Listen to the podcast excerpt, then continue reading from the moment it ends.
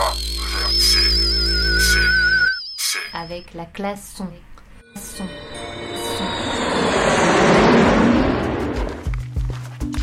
Votre attention, s'il vous plaît. Et attachez vos casques. On va traverser le live avec la classe son. Attention au décollage. C'est parti pour deux heures de plateau radio en public et en direct sur Ryanair. Pièces sonores, performances et lecture live thème sur le thème sur la thème sur la thème sur la thème sur la thème. Bonjour à toutes, bonjour à tous. Nous sommes sur Ryanair et sur Aïoli Radio en direct depuis l'école buissonnière de Montjustin pour une traversée sonore de deux heures. C'est la classe de son de Montjustin qui vous parle et nous allons vous faire écouter aujourd'hui les créations sonores concoctées depuis le début de l'année pour la saison trois de la classe de son. Alors la classe de son, qu'est-ce que c'est ? C'est un samedi par mois de formation avec des cours théoriques le matin donnés par Chloé Sanchez et des ateliers pratiques l'après-midi encadrés par Chloé et Célio Payard. Nous sommes douze élèves à suivre la classe pour apprendre à réaliser une création sonore de A à Z en partant de la prise de son pour aller jusqu'au montage et à des choses plus techniques comme le filtrage ou le nettoyage des sons. L'idée, c'est d'apprendre dans le cadre d'un projet à réaliser. Alors cette année, certains se sont intéressés plus particulièrement à la voix et aux documentaires radiophoniques, alors que d'autres ont travaillé sur le, travaillé le bidouillage des sons et même l'électroacoustique. Nous allons donc entendre au total dix sons très différents, mais aussi des virgules sonores créées par les élèves et des interviews pour en savoir davantage sur le dessous de ces créations. Le premier son que nous allons écouter aujourd'hui est un des deux sons présentés par Charlotte. Et le premier donc s'intitule « Et si » d'une durée de trois minutes. Il sera suivi de « Du vide au vide » d'une durée de quatre minutes par Christophe. Mais pour commencer, nous allons écouter « Elfège » pour cinq minutes de son en live intitulé « De deuil à seuil, il n'y a qu'une lettre ». Bonne écoute à tous. Du deuil au seuil, il n'y a qu'une lettre. Et c'est tout un paysage, un imaginaire qui s'ouvre.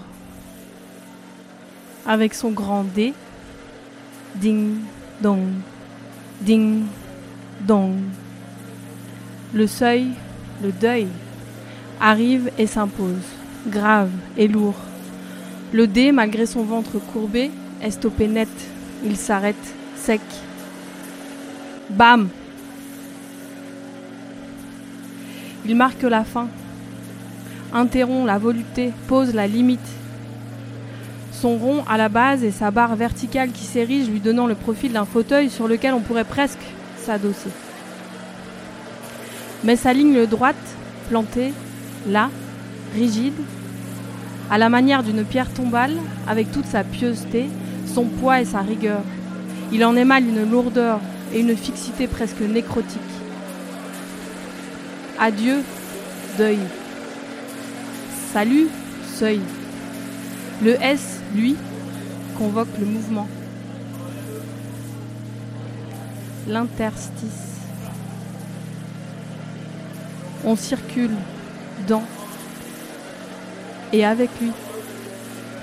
Il invite.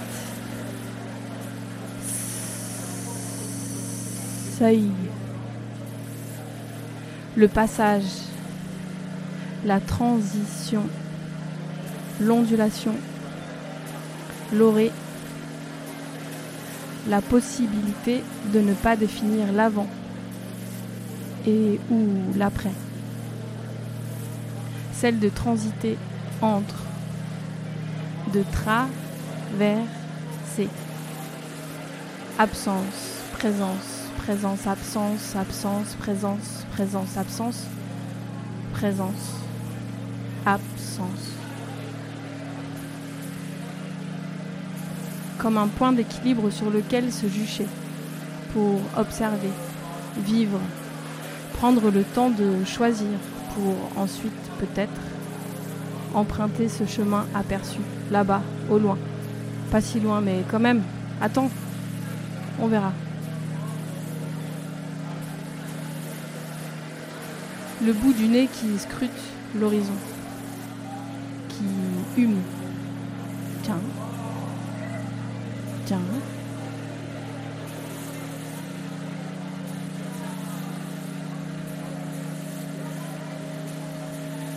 Sur le seuil, je reste parfois en suspens, comme prise dans l'élan, tel un culbuto chancelant, oscillant. Waouh, waouh, waouh, et hop. Retrouve ton axe. Là, pas là. Là, pas là. Là. T'étais là? T'es plus là. Ça dérape. Vite et pas vite. Mais si, vite. Trop vite.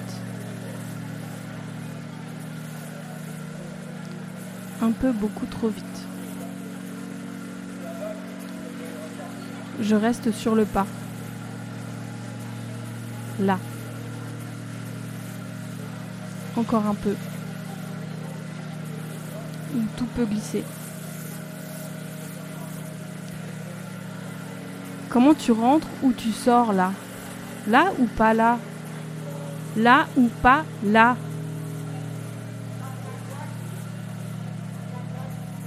Ça bascule. Ma foi, on verra.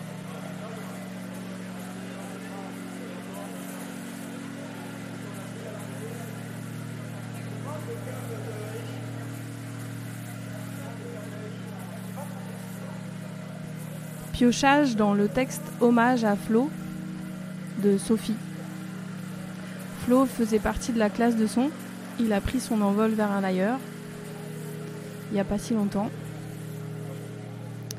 Et le son, il vient de Perpétuel.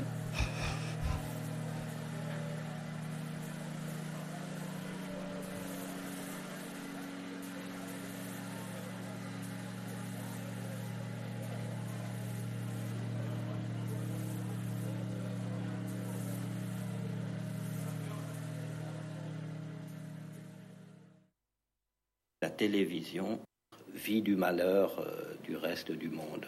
À force d'en vivre, elle en devient, c'est mon avis, profondément, profondément, alors plus que profondément responsable. Mais on ne peut pas, il faut...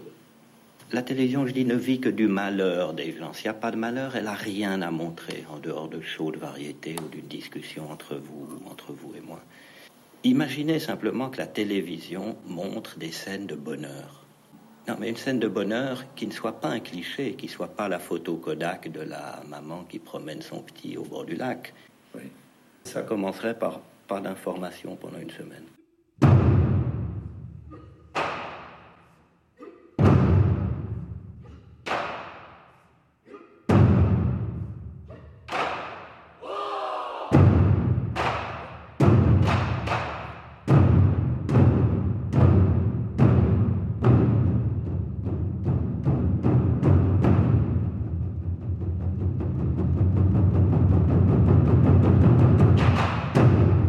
Si la télévision montrait simplement, si le soir, en rentrant chez vous, les gens voyaient une image de bonheur et soit,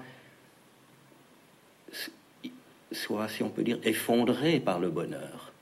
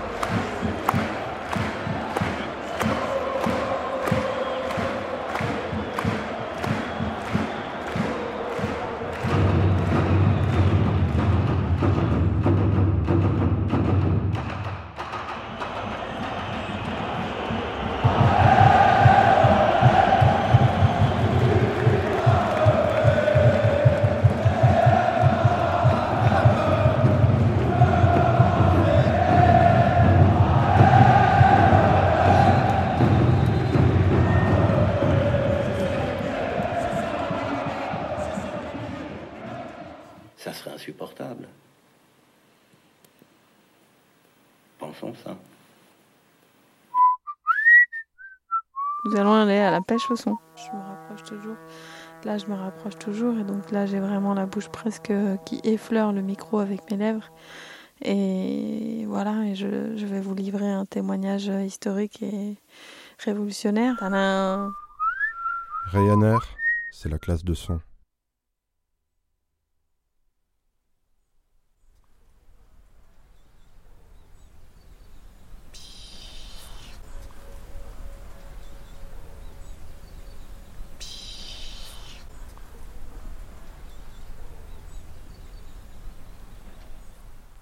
Traverser du vide au vide.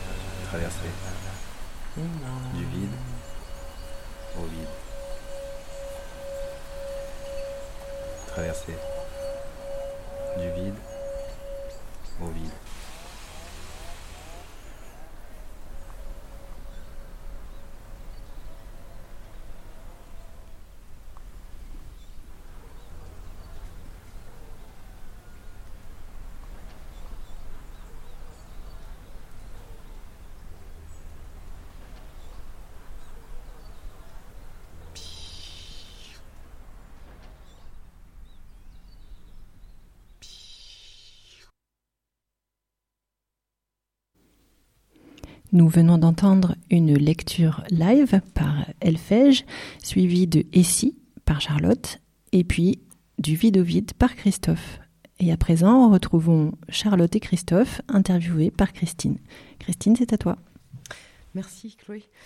Alors, Christophe et Charlotte, euh, est-ce que vous pouvez nous dire déjà, quand vous avez appris le, le thème de la traversée, quel est le premier son qui vous est venu à l'esprit, euh, peut-être comme une base de travail? Alors Charlotte. Euh, bonjour tout le monde. Oui, le premier son qui m'est venu, bah, de façon pratique, j'ai eu la possibilité de... J'ai été invitée à aller au stade et j'avais la chance d'avoir un, un zoom pour pouvoir faire euh, des exercices. Et donc, je me suis, euh, je me suis prêtée au jeu de, de, d'essayer de, de restituer un... une ambiance sonore dans le stade, de, donc au, au, au Vélodrome à Marseille, en essayant voilà, de, de mettre en pratique ce qu'on nous avait expliqué, à savoir de capter un son qui, qui puisse venir de la gauche, aller vers la droite, ce genre de choses. Donc c'est, c'est ce son-là qui, m'a, qui a été un peu le point de départ de, du premier petit exercice. Et Christophe, alors ? Et moi, j'ai...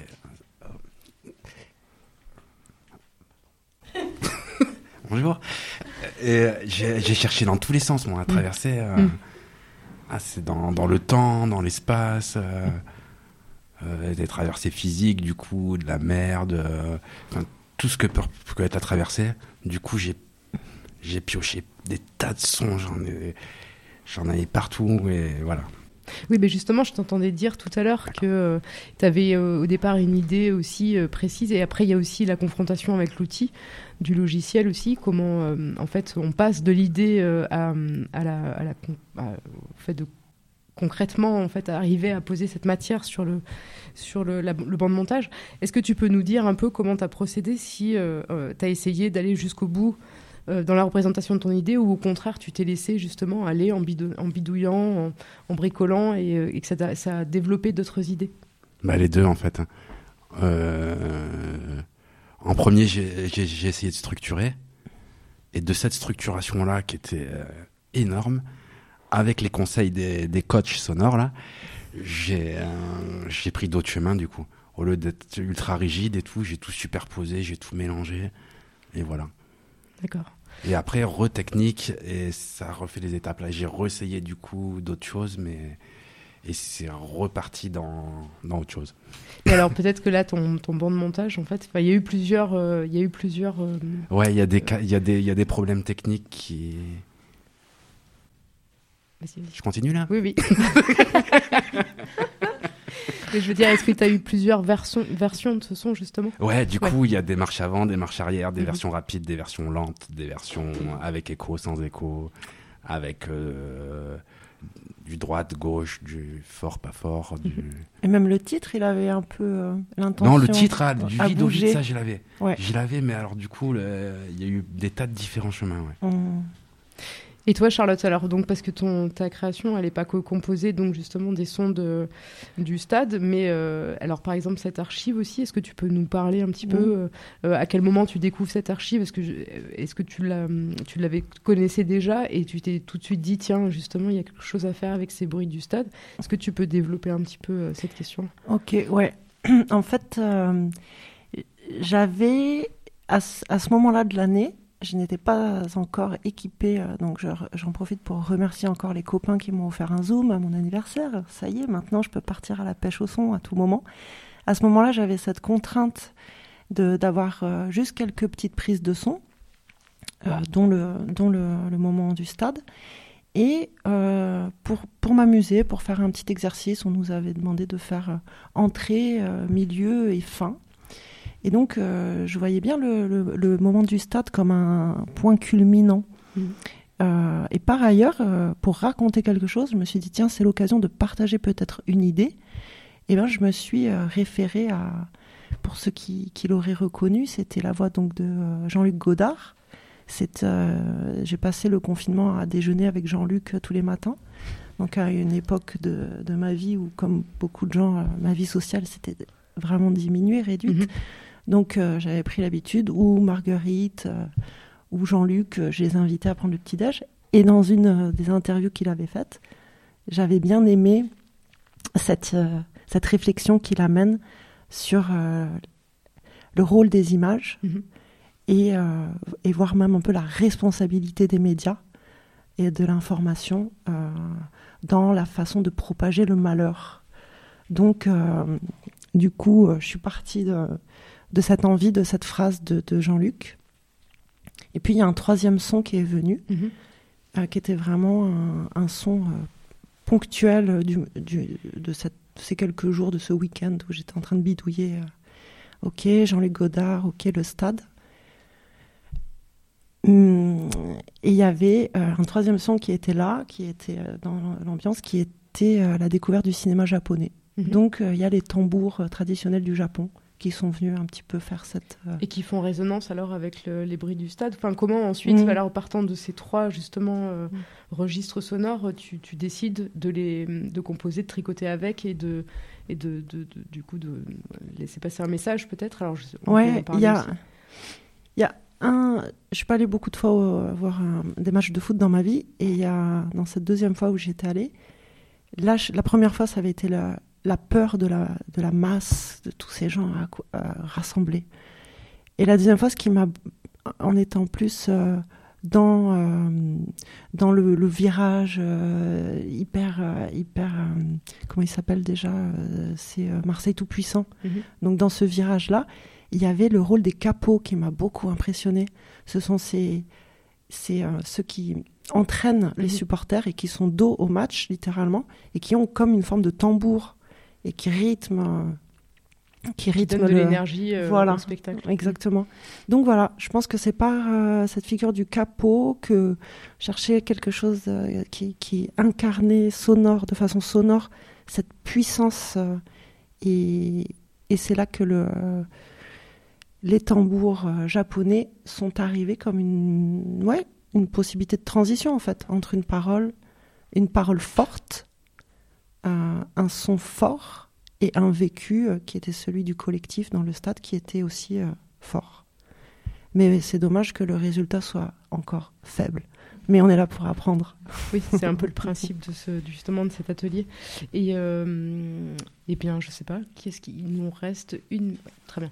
Euh, et, et par rapport au titre, justement, tu disais que le titre avait été euh, porteur, enfin, c'est-à-dire que ça, t'avait, euh, ça, ah ouais. ça a donné une impulsion. Est-ce que tu peux développer un peu plus euh, Du vide au vide ouais. euh, Écoute, la première expérience, c'était... Euh... Un des premiers exercices qu'on a fait à, à la classe de son, c'était mmh. euh, capter le silence pour, se, pour bien écouter. Déjà, tac, t'as besoin C'est-à-dire du vide. C'est-à-dire se mettre soi-même ouais, dans une expérience. Tout à fait, de... besoin du vide pour, euh, pour capter. Et deuxième truc relié, c'est des découvertes de physique, des découvertes de physique qui...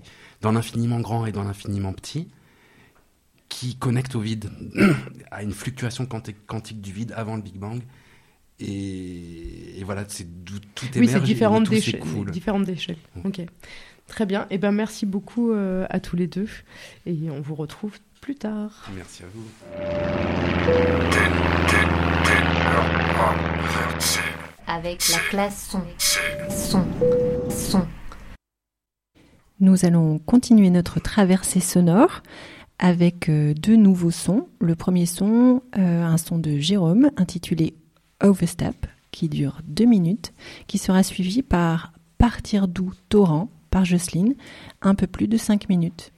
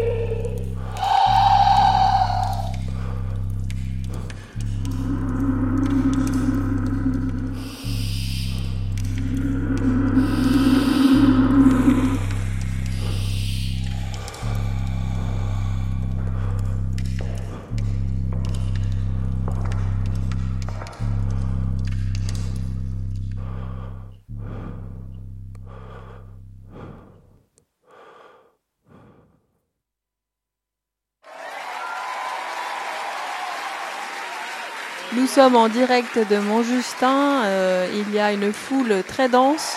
Est-ce que vous pourriez faire un petit peu plus de bruit dans cette classe son ? Ryanair, c'est la classe de son.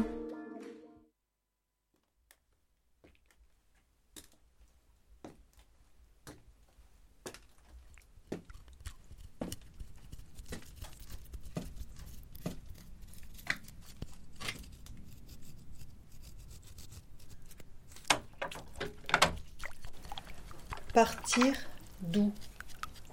Torrent. Partir d'où ? Torrent.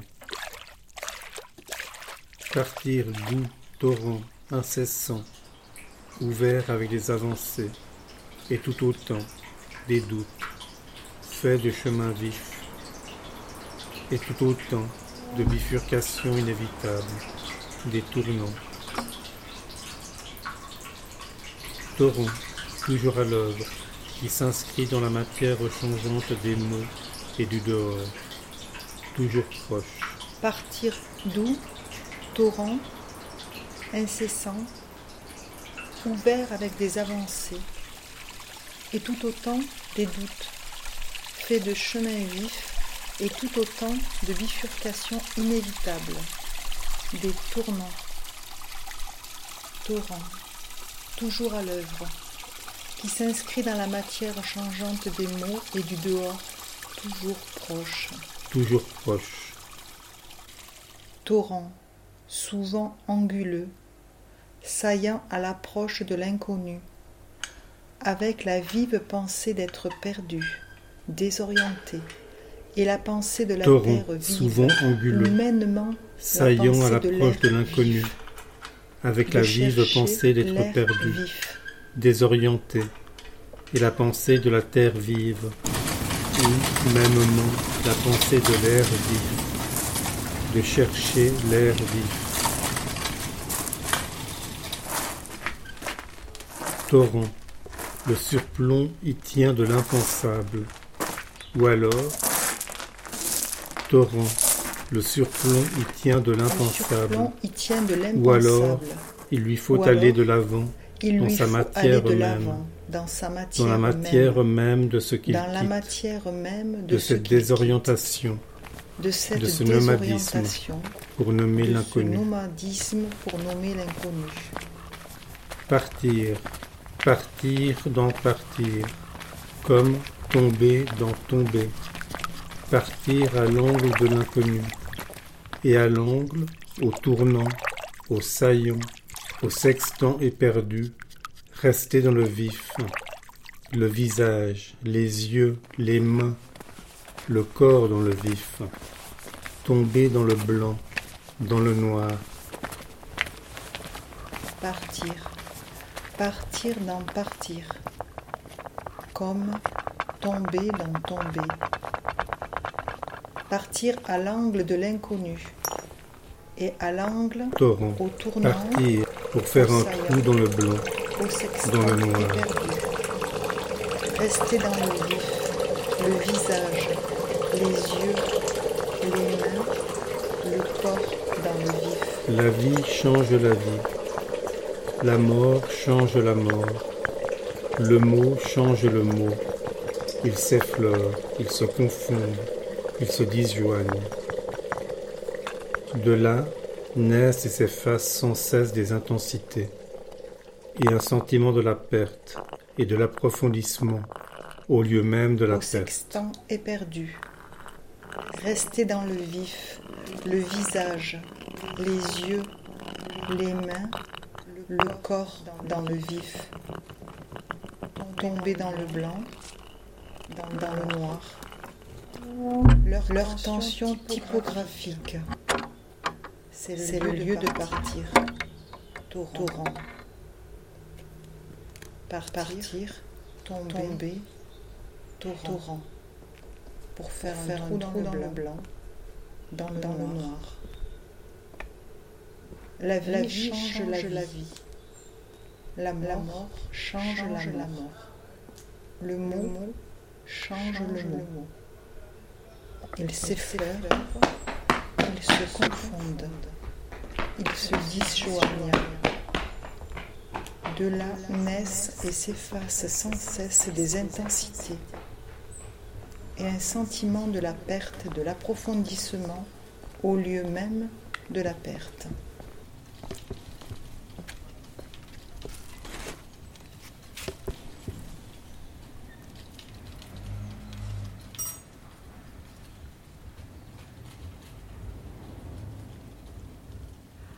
Avec la participation de Dominique Conta,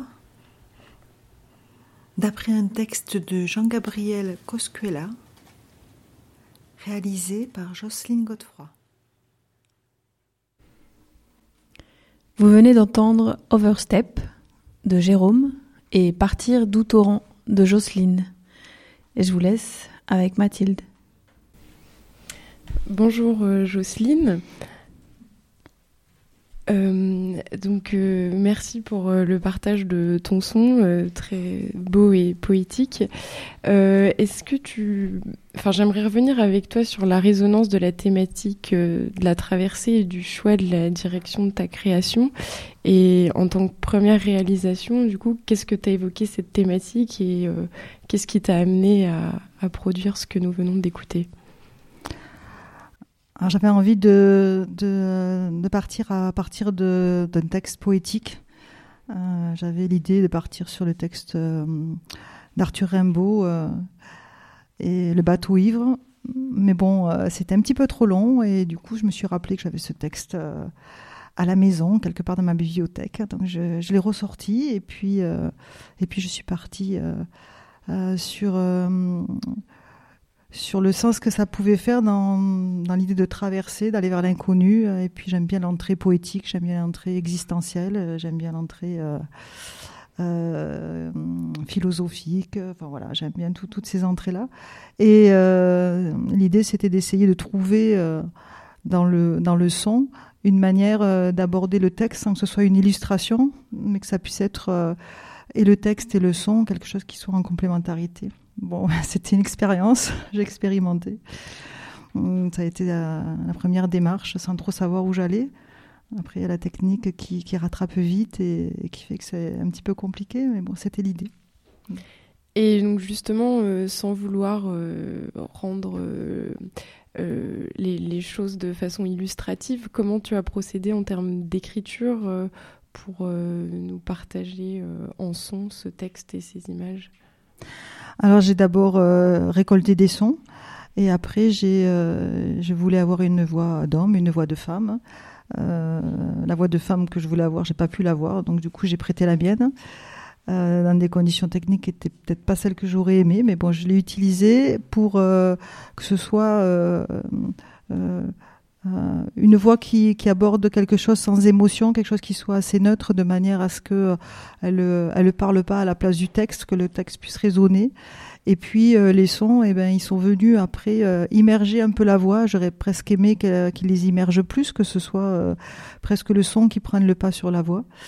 Euh, mais au niveau technique, c'était un petit peu compliqué. Donc, j'ai peut-être pas, j'ai peut-être pas allé jusqu'au bout de, de l'idée que j'avais du départ.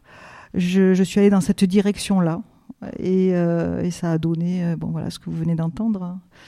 Mais euh, ça a été des tâtonnements, des essais.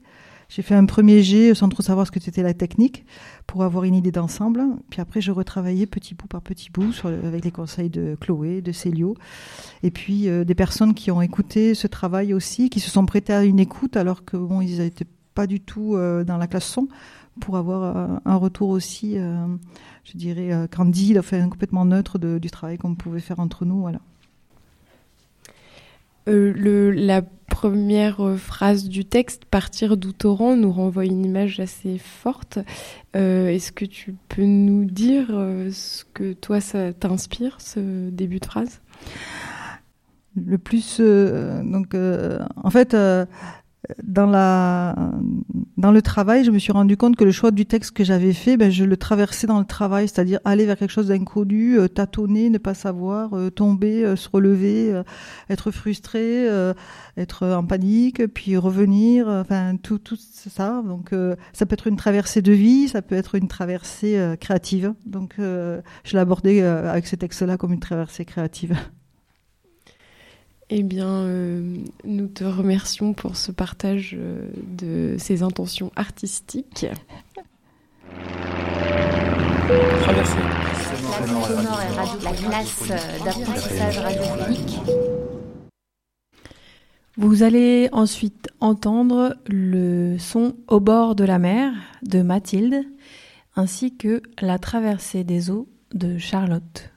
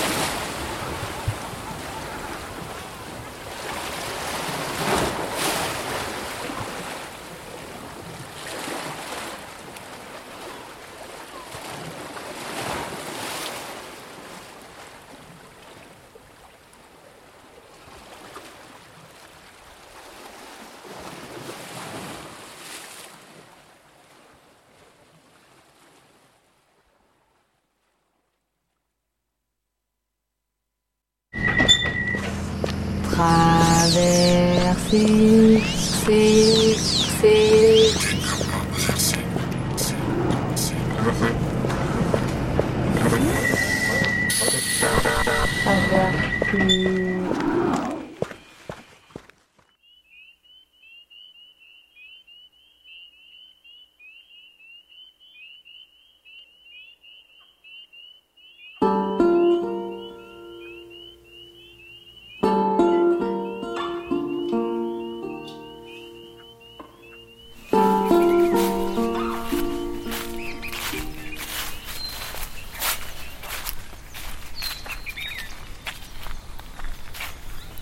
Ouais, c'est tellement bien ce week-end.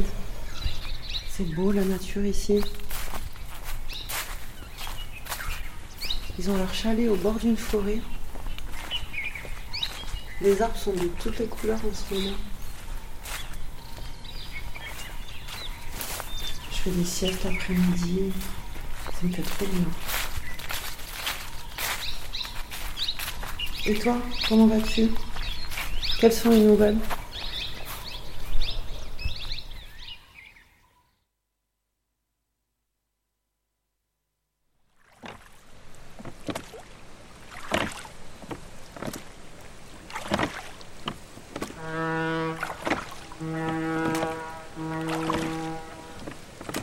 Ça va, euh, franchement ça va très bien, c'est juste ce matin je me suis levée avec vraiment très mal euh, au dos et un peu des contractions et genre euh, vraiment ouf.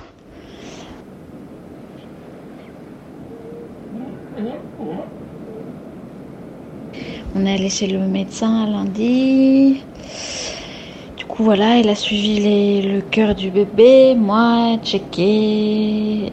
échographie, blablabla, et bon bah ça avait l'air d'aller bien. Et au milieu, il était presque à trois kilos. Et du coup, on a regardé les dates et il m'a dit, bon bah, la semaine prochaine, césarienne programmée le jeudi. Waouh, j'ai vraiment euh, hâte de rencontrer ce, nouvel, euh, ce nouveau petit être et de me... C'est les premiers temps, de voir comment ça se passe avec Solal.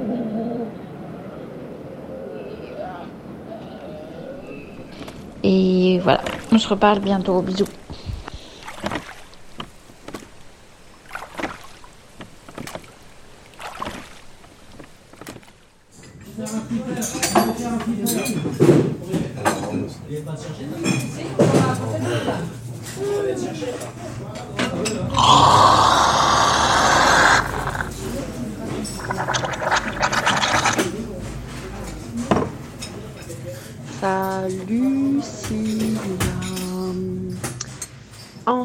J'ai l'impression de sortir la tête de mon guidon, de mon vélo biosonique à réacteur.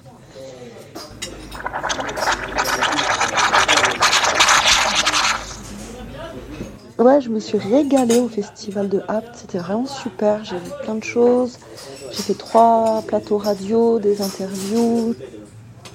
Je découvre une facette intéressante de la diffusion.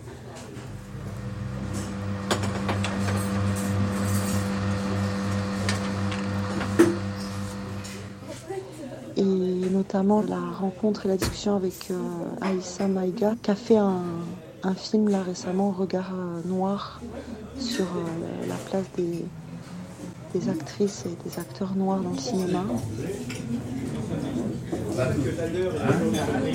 Je t'enverrai le lien de cette émission.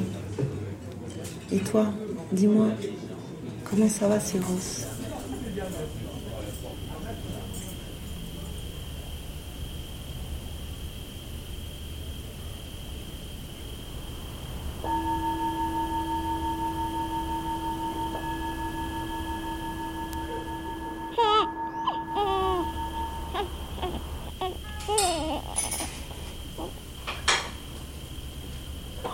Ça fait une semaine tout pile que Emilio est avec nous, est sorti de mon ventre. De manière générale, on peut dire que le séjour à l'hôpital était, euh, était vraiment un beau séjour. J'étais beaucoup plus euh, sereine. J'avais oublié tout ce, ce protocole, toute cette douleur post-opératoire. Et les infirmières passent toutes les trois heures pour t'injecter des trucs.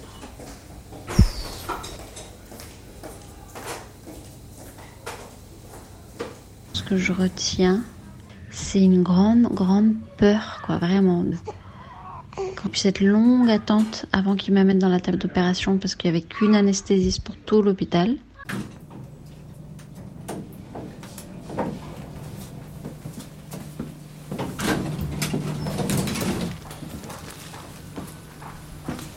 Et en fait, j'étais hyper consciente de tout, quoi. J'entendais tous les bruits, je regardais tout le monde, les infirmières autour, l'anesthésiste. Je me rappelle qu'elle m'a fait l'épidurale et après, elle me mettait ce coton froid sur mon épaule. Et du coup, t'attends. Voilà, au début, c'est cette attente que ton corps il s'endorme complètement pour qu'il soit, pour qu'il soit prêt à être découpé. Donc c'est aussi bizarre d'avoir plein de sensations, de sentir des mains à l'intérieur de son corps. Parce qu'ils vont vraiment chercher le, le bébé, ils s'introduisent, ils poussent, ils tirent. Et en même temps, euh, t'as pas mal. Et au bout de cinq minutes, euh, j'ai senti comme... Euh, Je pense que c'était le placenta ou la poche des os, mais une grosse source d'eau coulée entre mes jambes. Et puis tout de suite, elle m'a dit « c'est bon, il est sorti ».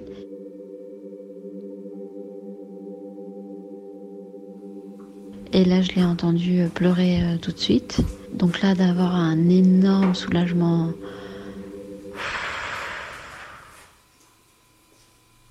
Ils me l'ont amené, ils me l'ont posé contre mon épaule pour que je, lui, je le voie et que je l'embrasse. Et là, ça fait comme Solal, genre il pleurait. Je crois qu'il pleurait. Tu sens qu'il reconnaît ta voix et qu'il s'arrête. Du coup, je lui ai fait plein de, de bisous, la voix toute tremblante et tout.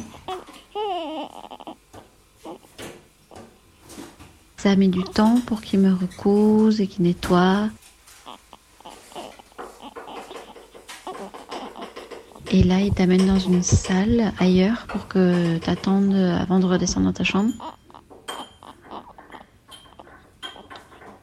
Et du coup, tu trembles, mais comme j'ai jamais tremblé, quoi. Un truc que t'arrives pas à contrôler. Puis je regardais ces nuages qui passaient en tremblant. J'essayais de m'apaiser. Dès qu'on est sorti du bloc, il y avait Pavlos qui m'attendait à la porte. Et là, je lui ai dit « Alors, tu l'as vu, tu l'as vu ?» Il m'a dit « Oui ». Derrière son masque, il était aussi ému. Et puis on est redescendu dans ma chambre où il y avait un infirmier qui avait Emilios dans ses bras. Je suis hyper émue à te raconter tout ça.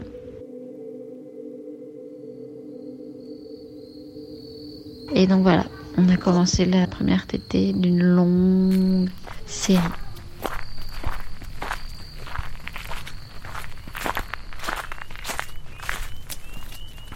Je t'embrasse et on se tient au courant. Bisous.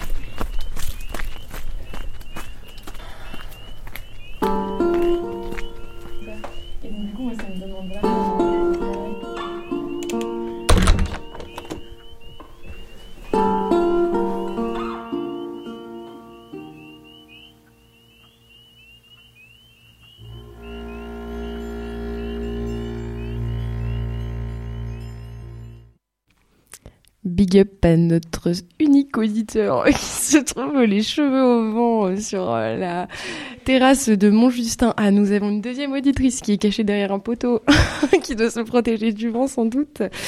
Euh, nous venons, euh, vous pouvez rentrer à l'intérieur, nous vous accueillons sur le plateau euh, plutôt que de continuer l'émission euh, dehors au froid.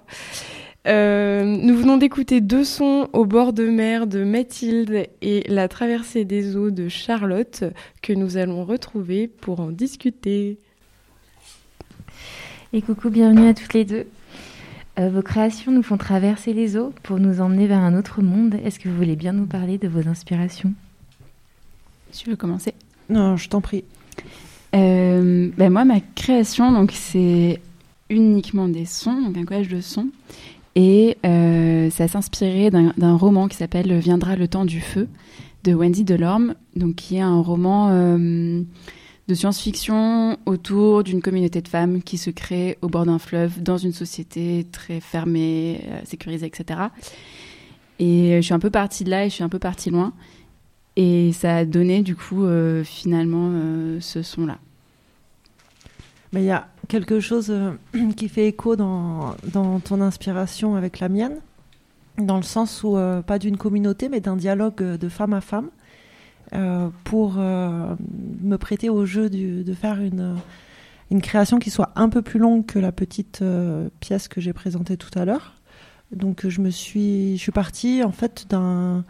De mes, n'ayant pas trop de matière euh, enregistrée, je, je suis allée fouiller dans mon WhatsApp et j'ai pris euh, des notes vocales euh, qui sont donc euh, des échanges que j'ai eus avec euh, une chère amie qui, qui vit sur une île dans les Cyclades, à Syros, Cilia.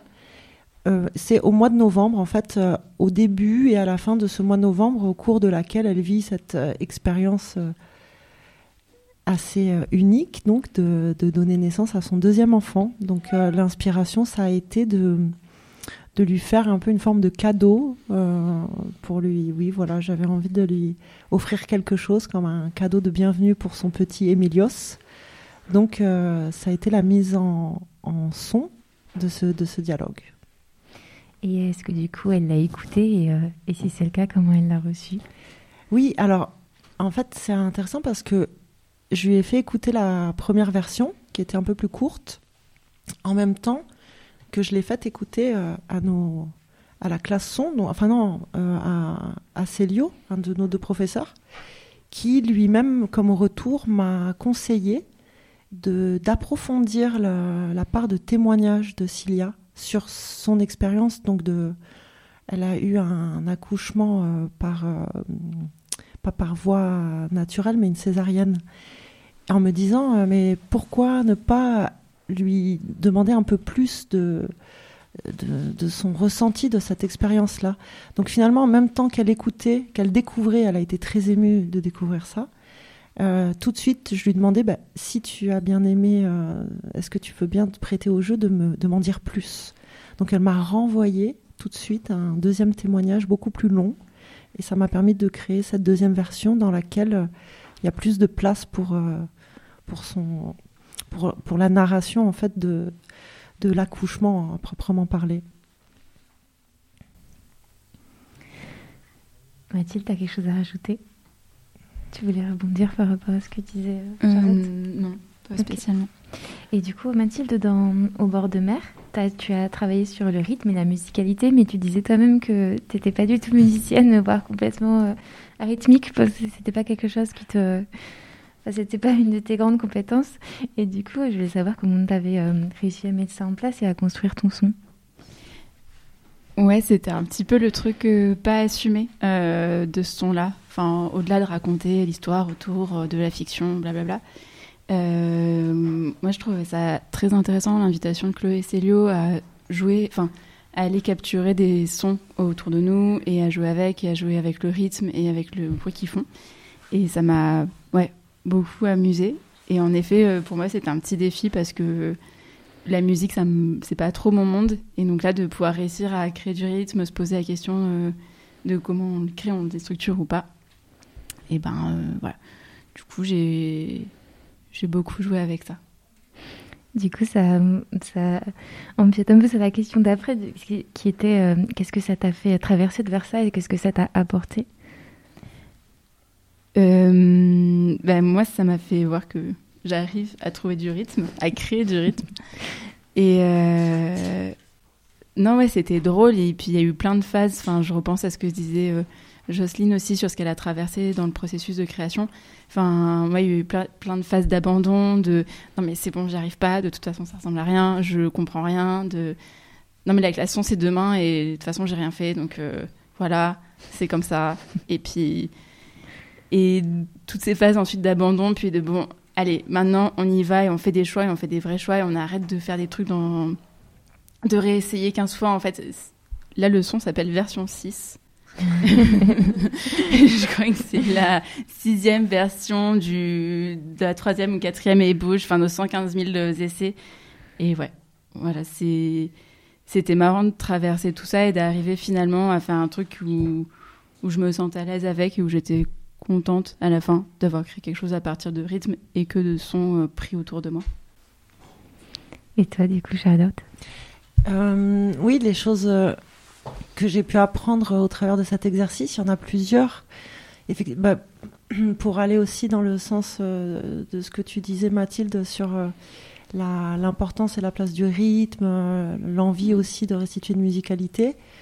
Euh, pour le coup, dans ma première version, c'était un peu... Euh, un peu grossier parce que j'avais carrément mis des, des temps de musique, donc c'était euh, c'était un peu ouais ça faisait patchwork, alors que là finalement j'ai gardé juste un tout petit une petite introduction sonore qu'on, qu'on, qui fait une boucle en fait qu'on a en entrée et en sortie.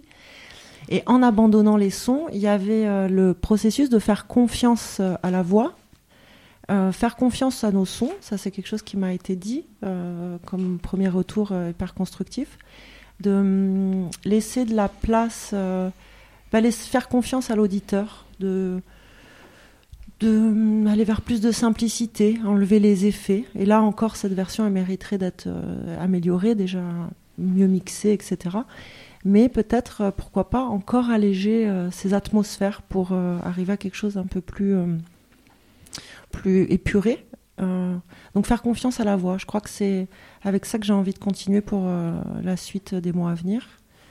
Euh, peut-être d'expérimenter davantage aussi des sons cent pour cent bio, comme dit Chloé, parce que là c'est vrai que j'ai aussi, il euh, y a quelques sons que j'ai pris vraiment dans la nature là ici, et puis il euh, y en a d'autres que je suis allée piquer sur la, la base de données euh, B B C pour le bruit, euh, ouais. pour le bruit des bateaux et tout ça. Alors que oui, ça vaudrait le coup de, d'être dans une démarche de, d'explorateur, quoi, de, d'aller vraiment chercher, euh, ramener tous ces sons. Et est-ce que ça t'a donné envie de travailler d'autres thématiques ? Tu parles, tu parles de mode de travail, mais est-ce que ça t'a... Et voilà, est-ce que ça t'ouvre d'autres portes, notamment au niveau des thématiques ? Ouais, ouais, ouais, il y en a pas mal, il y en a pas mal, et je suis bien contente qu'on ne soit pas du tout arrivé à la fin de l'année, parce que je pense que je me contenterai de répondre ça. Ouais. Il y a, il y a, j'ai beaucoup, j'ai beaucoup d'idées et d'envies là qui me sont venues ces derniers temps. Et toi, Mathilde ? euh... T'abandonnes tout pour la musique, tu te mets à la techno ? C'est ça. Ça y est, j'ai trouvé ma vocation. euh, non, en fait, j'ai quand même en tête que à la base, je voulais faire de la radio pour euh... pour euh, enregistrer des voix, ce que je fais pas depuis que je fais de la radio. Donc euh, peut-être qu'à un moment je vais euh, réussir à, à y aller, mais je trouve, enfin voilà. Voilà, c'était vraiment ouais, aussi faire des recherches autour d'ambiance et de son, et j'ai envie de continuer avec ça, mais peut-être avec un peu plus de voix. Parfait. Merci à vous.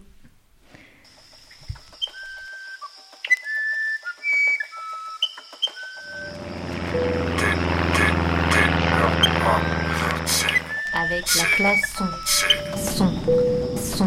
Fevereiro, fevereiro, fevereiro de mil quinhentos e quarenta e dois.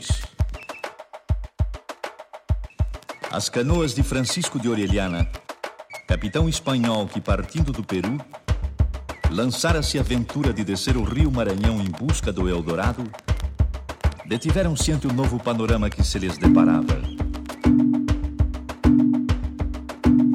Aqui deparam com o espetáculo da Vitória Régia, espalhando-se pelo remanso do Igarapé, enquanto o sabiá verdadeiro nas árvores marginais encanta os viajantes com suas sonatas.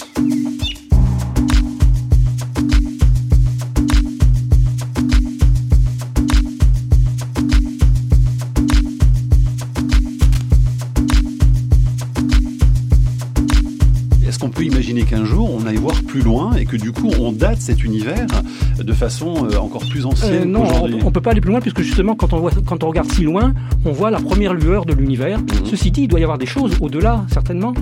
Et c'est pour ça que euh, la bulle que l'on voit est probablement qu'une partie d'un univers beaucoup plus grand et qui ouais. comprend peut-être beaucoup d'autres bulles, ce qu'on appelle les multivers éventuellement. Ouais. Et c'est une hypothèse qu'on discute beaucoup aujourd'hui, de savoir si on est dans une bulle particulière. Aversi, aversi, aversi. On a appris qu'on veut, quand on était des poussières d'étoiles, quand on était des poussières d'étoiles, on était des poussières d'étoiles. Mais maintenant, on comprend aussi que l'univers est plus âgé que ça et que euh, on provient d'un, d'un fameux Big Bang. Et euh, on comprend aussi mieux de quoi la matière est faite, d'où vient la matière, quelle est son origine. Nous sommes des poussières d'étoiles. Nous sommes fabriqués à partir d'éléments qui ont été produits par les étoiles. Les étoiles sont nos grands-mères.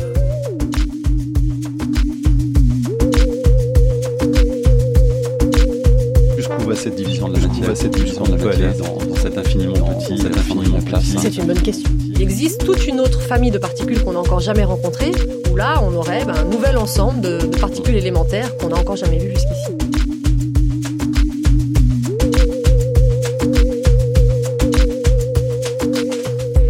Súbito, no recesso da floresta percebem hostil agrupamento. São mulheres guerreiras que, isolando-se do contato masculino, atacam quando se atrevam a entrar em seu território. O choque é inevitável.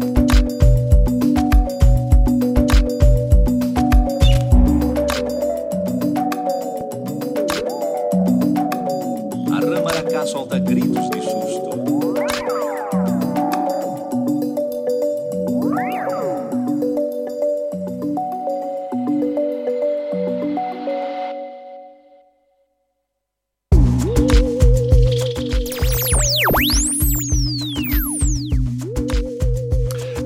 Est-ce qu'on a des théories sur l'origine de l'expansion de l'univers ?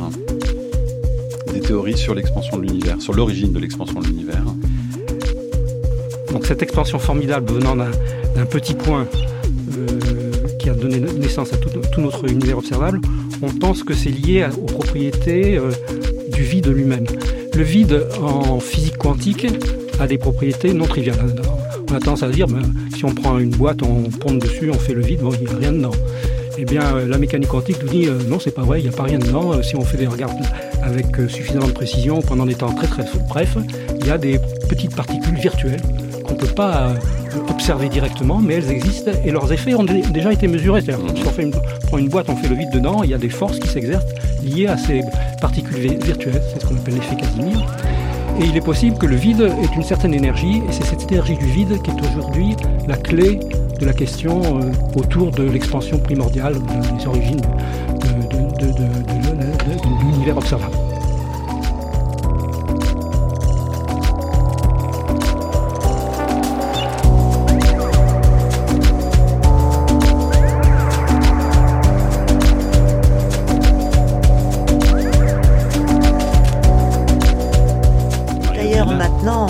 Qu'on est né du vide, qu'on est, euh, on constate que finalement on est né de rien. C'est le modèle dominant, on est né du vide avec cette explosion primordiale qui a donné une expansion accélérée. Et comme je l'ai dit en début d'émission, maintenant on retrouve une expansion accélérée qui nous fait penser qu'on est en train de retourner au vide. Nous sommes des poussières d'étoiles, nous sommes fabriqués à partir d'éléments qui ont été produits par les étoiles. Les étoiles sont nos grands-mères.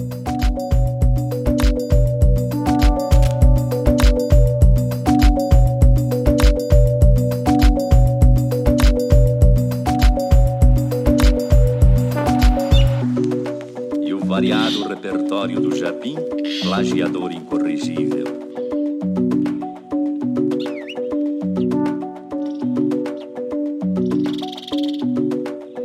Aversi, aversi. Ryanair, la radio low cost. La classe sont sur le thème de la traversée. J'espère que vous êtes toujours avec nous, nous sommes toujours ici, euh, rapatriés au chaud. J'espère que vous êtes sous une couverture en train de boire un bon chocolat chaud. En tout cas, nous, on est toujours là et motivés. Euh, nous allons euh, enchaîner avec un quatrième bloc de sons euh, en cours, en travail. Euh, enfin, c'est du work in progress, comme on dit.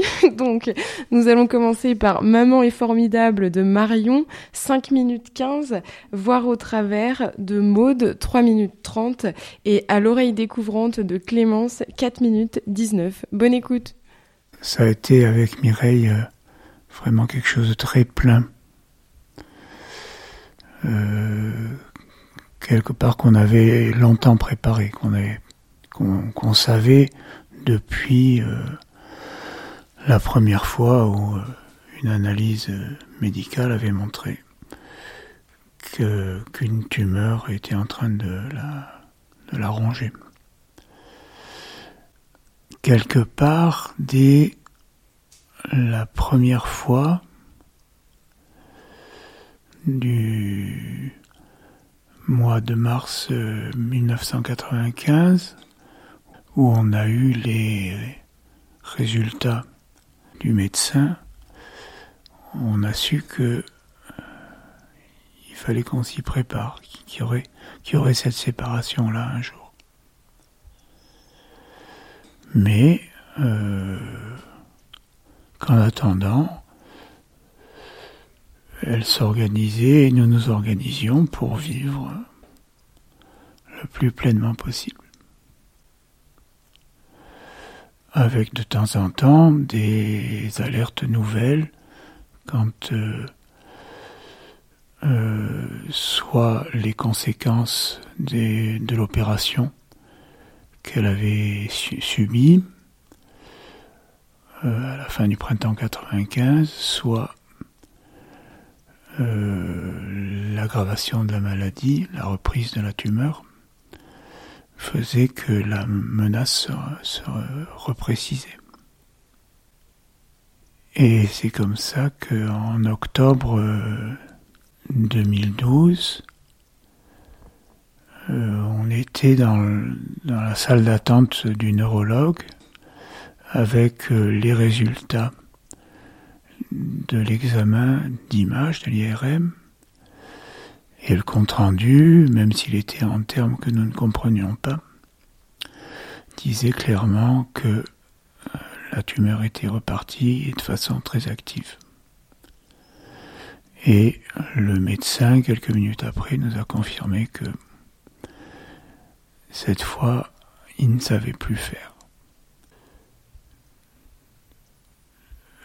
Nous nous étions concertés, nous lui avons dit que bon, en attendant de le revoir, on partait à Venise, puisque c'était un voyage que nous avions en projet, que nous étions promis, et que nous allions le tenir. Pierre, le premier juin deux mille treize. Depuis mardi vingt-sept mai, Mireille dort, de plus en plus profondément. Mardi, elle a encore passé la journée dans la salle, dans le grand fauteuil inclinable, et a trouvé la force le soir de se relever et de se porter sur ses jambes quand je l'ai passée sur la chaise roulante.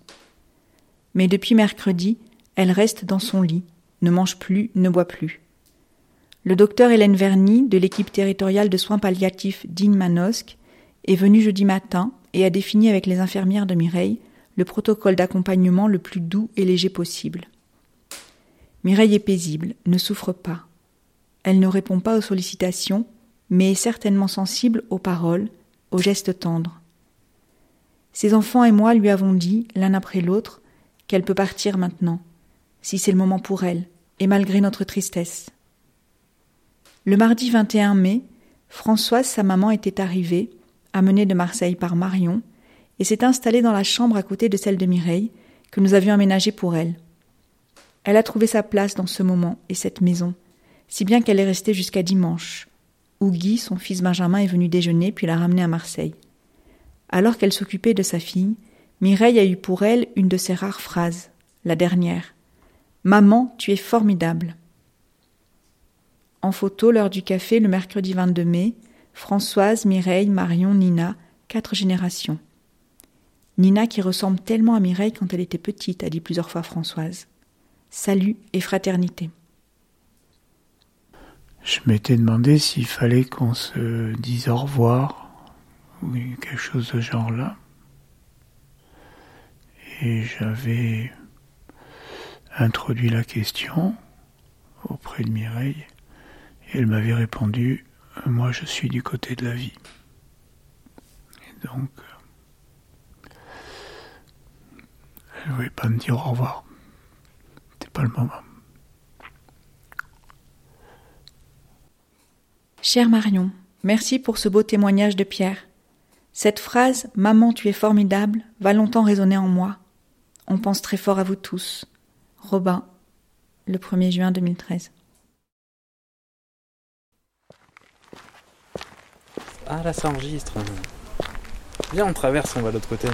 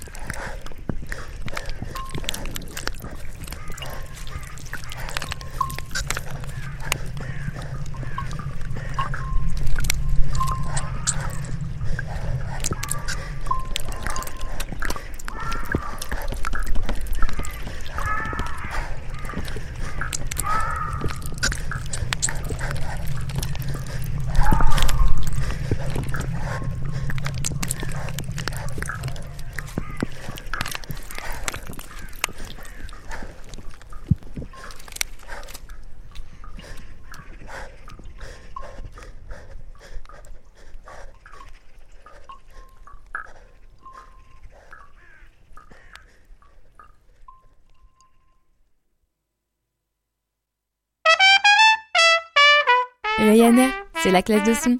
Je t'ai dit un truc là. L'angoisse totale.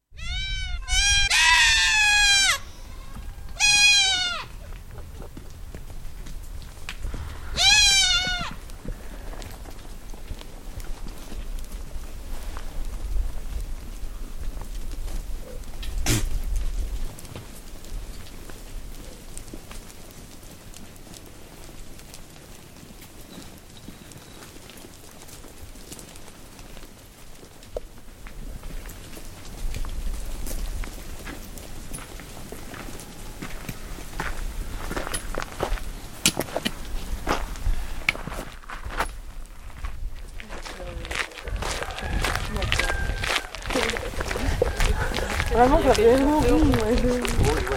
C'est elle s'est maquillée, non ? Le pain de l'orge, avec du miel, avec du beurre, avec tout. Tout du, du miel, du beurre. Ah. C'est pour ça qu'il y a les enfants qui viennent ? Oui. Et, et, et le pain, les galettes. Les galettes.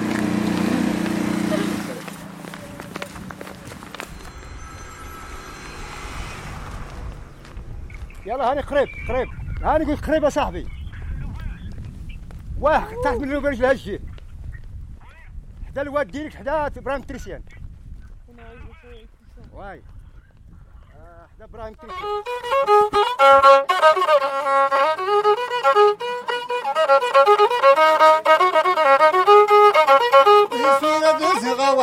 أنا أقول رسنا الصبيرة السمغة أنا تريد أبو تايرين أنا تريد أبو تايرين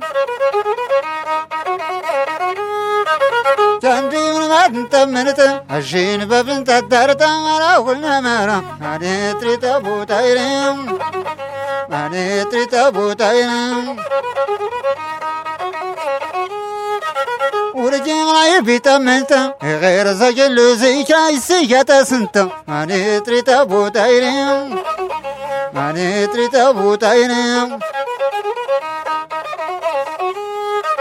ويلسايس يدنا ولا ما العقل صنديقة الزادي فلانا ما نتري تابوتين ما نتري تابوتين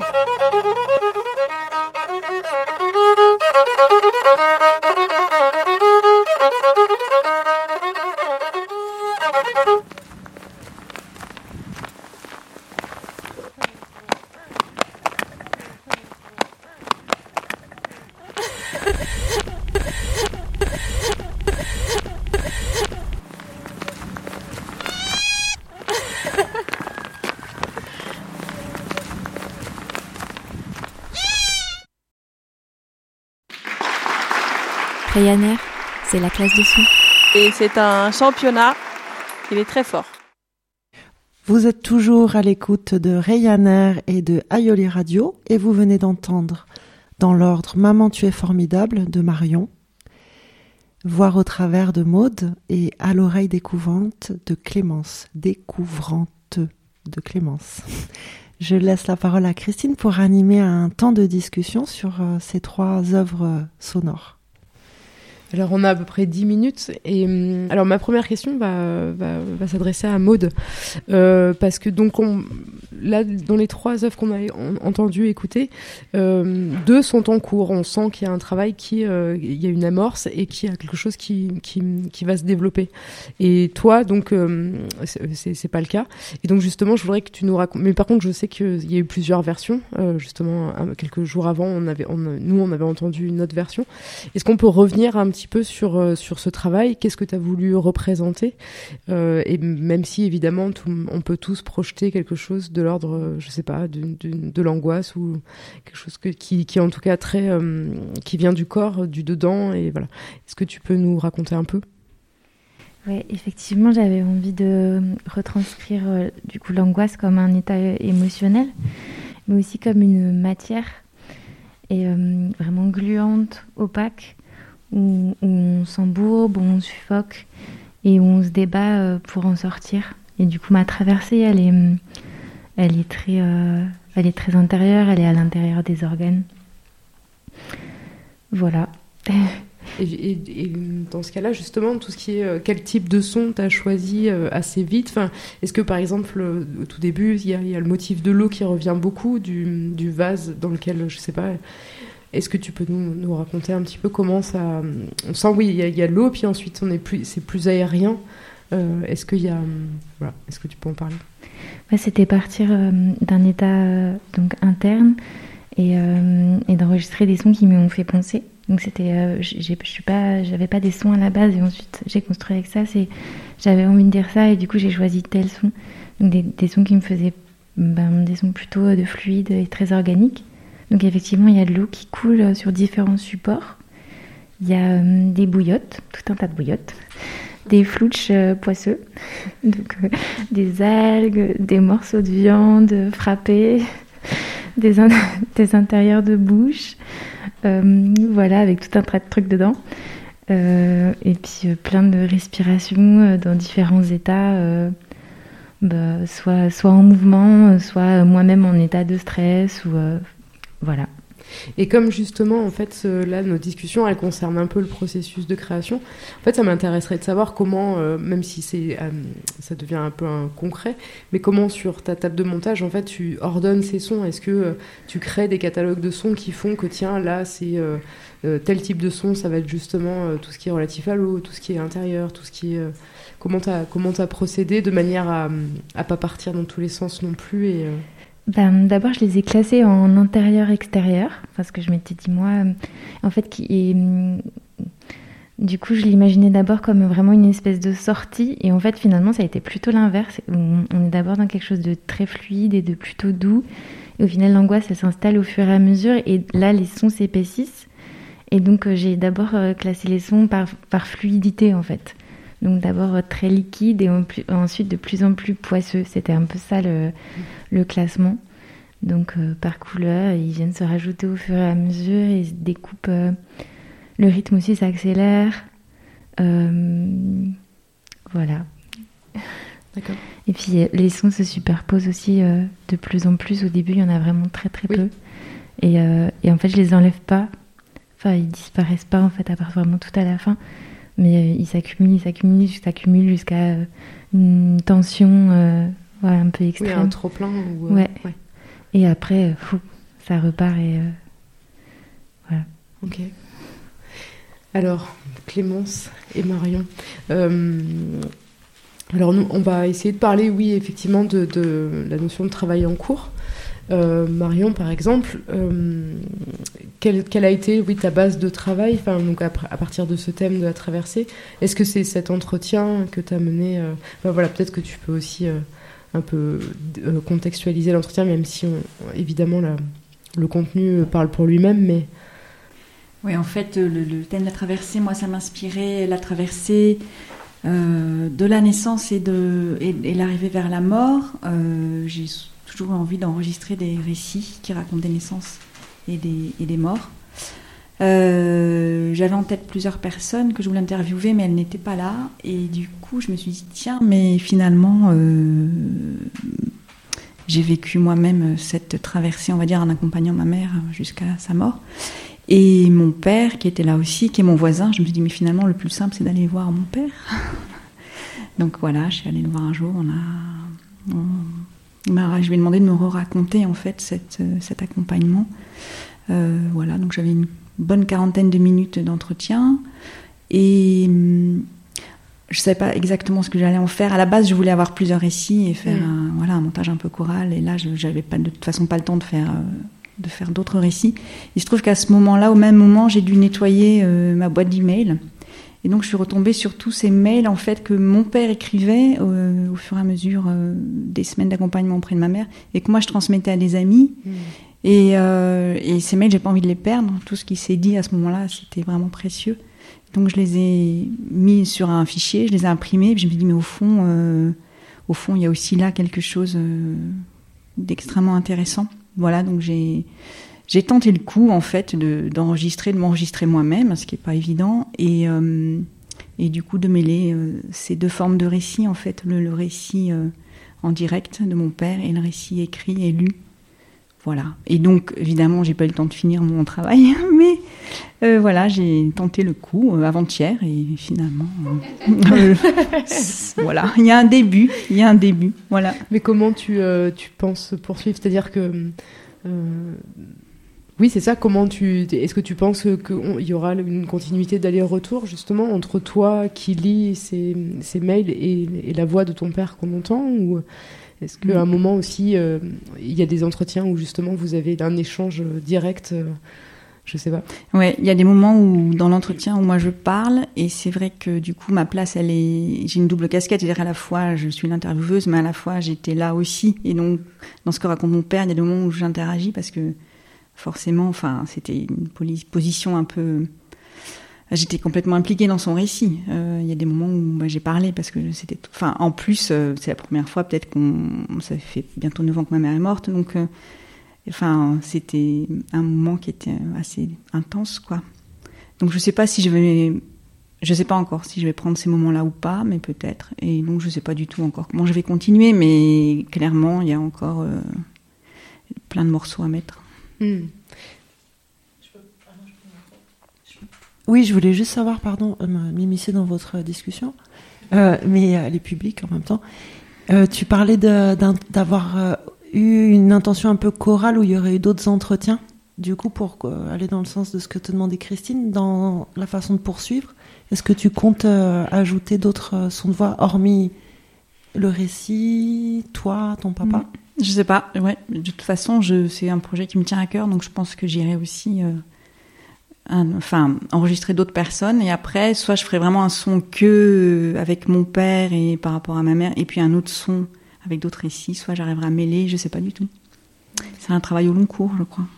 Et au niveau du traitement justement de la voix, enfin je trouve qu'il y a quelque chose de, d'extrêmement fort qui est très épuré justement la voix de ton, ton père et qui nous permet de ah oui pardon, deux minutes. Alors, on me dit qu'il nous reste deux minutes. Euh, je, bon, je finis cette question, ou peut-être, je sais pas. Ou alors je passe à Clément. Bon, bref. C'est pas, c'est horrible. Bon, euh, bah, je finis. Oui, est-ce que. Euh, alors, du coup, je sais plus. Euh, je perds du temps. Comment ? Oui, de. Ouais, voilà, enfin, bref, on est vraiment aussi. Euh, au-delà des mots, en fait, je trouve, euh, dans comment les mots nous, trans, nous transpercent et, et aussi tous ces petits sons de bouche qui, qui transmettent, en fait, plein d'émotions. Enfin, voilà, je, c'était plus une remarque d'ailleurs qu'une question, pardon. Et Clémence, pardon, oh là là, c'est nul. Euh, Du coup, oui, la notion de traversée, parce qu'il y a, il y a, il y a ce voyage qui est à l'origine de, de, de, de, des sons, et, et on sent bien, euh, du coup, qu'il y a, qu'il y a plusieurs influences euh, du field recording, et ensuite, euh, au fur et à mesure que le son avance, une tentative, justement, d'aller vers plus de musicalité, en, en, je sais pas si ça fait écho euh, aussi aux musiciens, mais en tout cas, vers la fin, on sent que t'as voulu... Euh, aller vers autre chose et, et donc voilà, est-ce que comment euh, comment tu comptes poursuivre, est-ce que c'est vers justement plus de musicalité que tu vas aller, plus de création sonore et peut-être un truc euh, d'électroacoustique ou au contraire euh...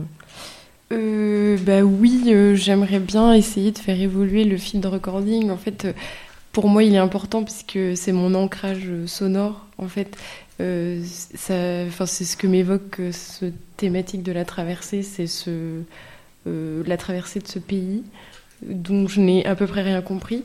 Et euh, en fait, voilà, j'ai essayé de choisir des sons de field recording qui euh, reflètent des moments où je ne comprends pas ce qui se passe et euh, où je cours euh, avec un micro et du coup, il y a beaucoup de bruit de boîtier, beaucoup de bruit de vent. Et euh, tout ça, j'aimerais pouvoir le faire évoluer vers effectivement quelque chose de plus musical et de plus... Et quand j'en dis musical, c'est peut-être juste plus rythmique, en mmh. fait, et quelque chose qui soit mon rythme. Et du coup, comment faire advenir ce terrain euh, euh, vers moi ? Enfin, genre, c'est un peu égocentrique ce que je dis, mais enfin, c'est juste rencontrer le terrain, quoi. Mmh.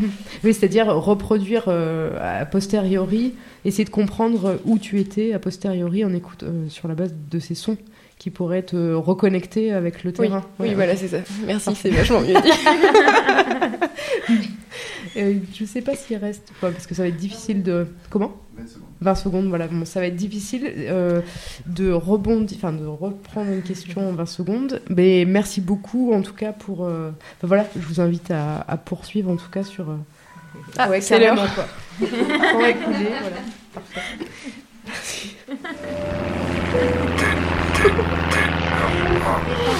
C'est allez, on place son, son, son. Nous allons découvrir un dernier joli long son documentaire, euh, toujours en direct sur euh, Aïoli Radio et Ryanair, de leurs plus beaux atours de Chloé, qui dure vingt minutes. Bonne écoute. One, two, one, two, three.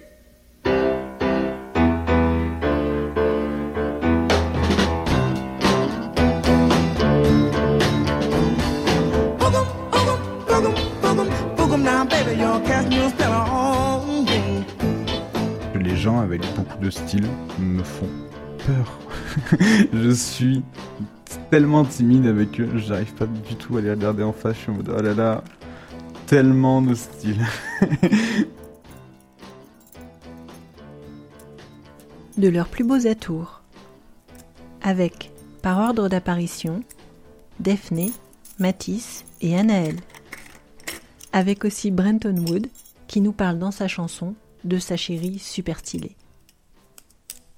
Et puis aussi avec des sons.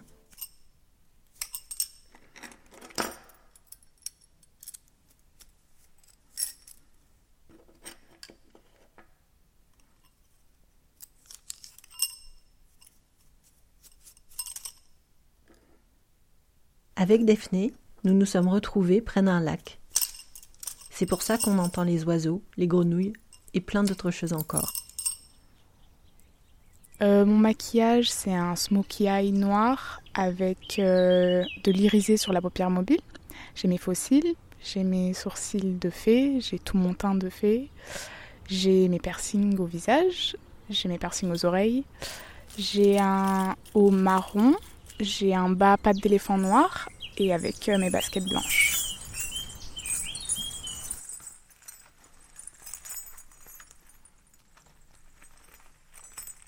C'est la première fois que je rencontrais Matisse. On s'était donné rendez-vous devant une salle des fêtes. Il y avait du passage, et à chaque fois qu'un jeune homme apparaissait, je me demandais s'il allait venir vers moi. Mais lorsque Matisse est apparu, j'ai su que c'était lui. J'ai une jolie chemise immense, boutonnée jusqu'en haut. Euh, j'ai des cheveux rouges, mais c'est tout récent. J'ai une boucle d'oreille un peu longue, j'ai des écarteurs, des lunettes... Euh... Je suis un peu maquillée, mais ça va. Et j'ai une barbe bien taillée, je trouve. Et euh, un gros pendentif. Et des bijoux, et des gros bijoux.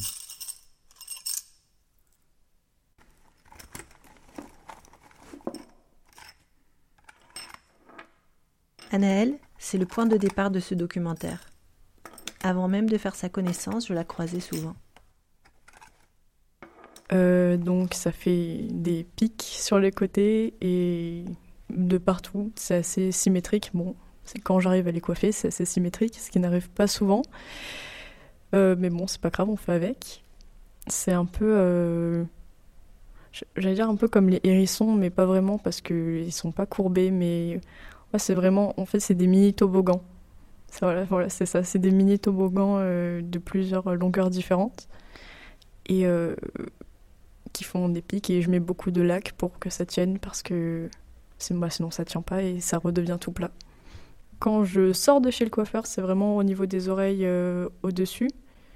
Ça dépasse pas, les pics dépassent pas le dessus des oreilles, et puis généralement je préfère quand c'est vers le milieu euh, des oreilles, parce que ça fait une certaine longueur et c'est plus joli que quand c'est soit trop court, soit trop long.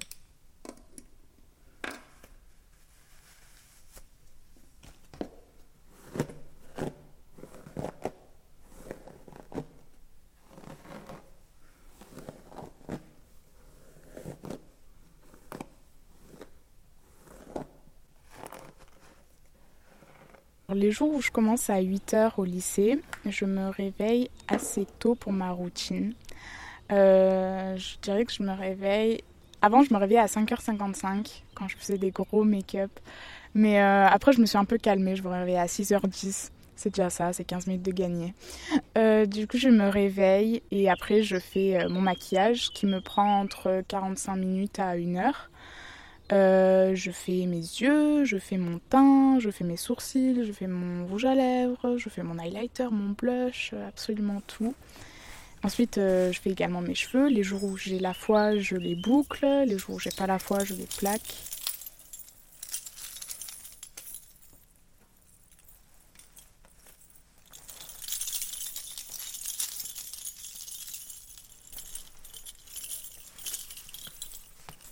Déjà, j'ai pas beaucoup de vêtements, genre euh, je suis pas dans des armoires remplies de fringues et qu'est-ce que je vais mettre. J'ai vraiment genre le strict minimum, mais le strict minimum que j'apprécie et que j'aime bien porter, du coup ça va. Et je fais un peu des... Euh... Non, je réfléchis vraiment pas. Je, je mets souvent les mes vêtements préférés au départ du... à, à la sortie de la lessive et au fur et à mesure... Ah ben, j'ai moins de fringues que j'aime bien. Du coup, euh, faut pas me voir en fin de semaine. Enfin... Je préfère le début de la semaine que la fin.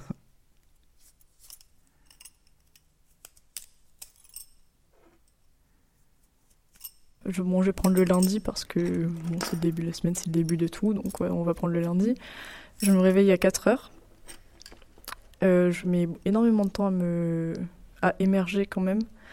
Et euh, donc bon bah je vais sous la douche, je me lave les cheveux, je me les lave deux fois. Et euh, ensuite je vais, euh, quand je sors de la douche, je mets une serviette dessus et je les sèche un tout petit peu. Et je laisse la, la serviette le temps de m'habiller euh, juste euh, le haut. Et ensuite avec euh, le sèche-cheveux, enfin euh, je les brosse, euh, je les plaque et euh, je les sèche d'en bas pour que ça fasse euh, que ça remonte. Et euh, ouais je fais ça, ça dure je pense euh, dix minutes ou quinze minutes.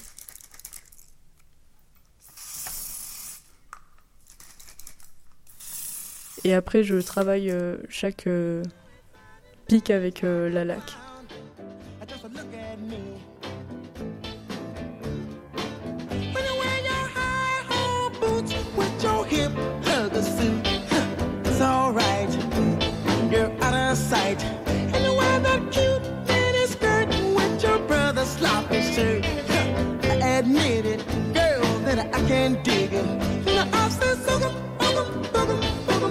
Now, baby, your cat meal still on me.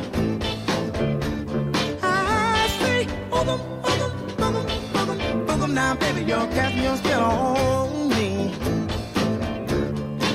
You got me doing funny things like a clown.